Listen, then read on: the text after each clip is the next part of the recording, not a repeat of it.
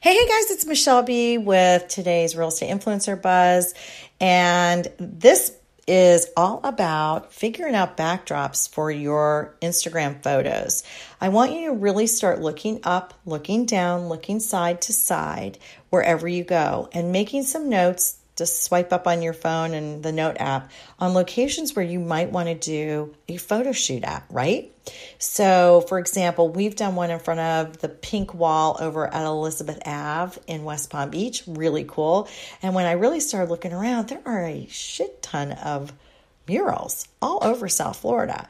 So, that's another um, idea for you. You could stand in front of palm trees, which I do a lot because I have palm fronds all over the place. So I use that as a backdrop frequently.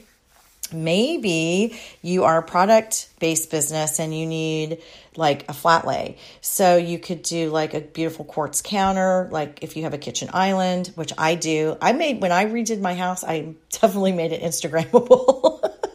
um, or floors. So, for example, I you know, I, I, I, do what I call the hashtag Remax hustle or hustle time all the time. And I'll do a boomerang of me in my high heels walking across my more marble floors in my house.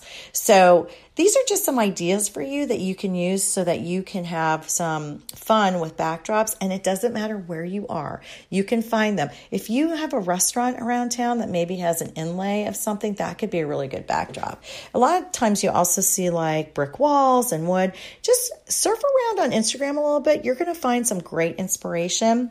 So I hope that helps you out today. Feel free to follow me on the gram at the Michele B. That's Michele with one L. I'd love um, follow you back. So I hope to see you over there, and I hope these tips are helping you out. This is Michele B with Remax Services, the Belisari Real Estate Group in Boca Raton.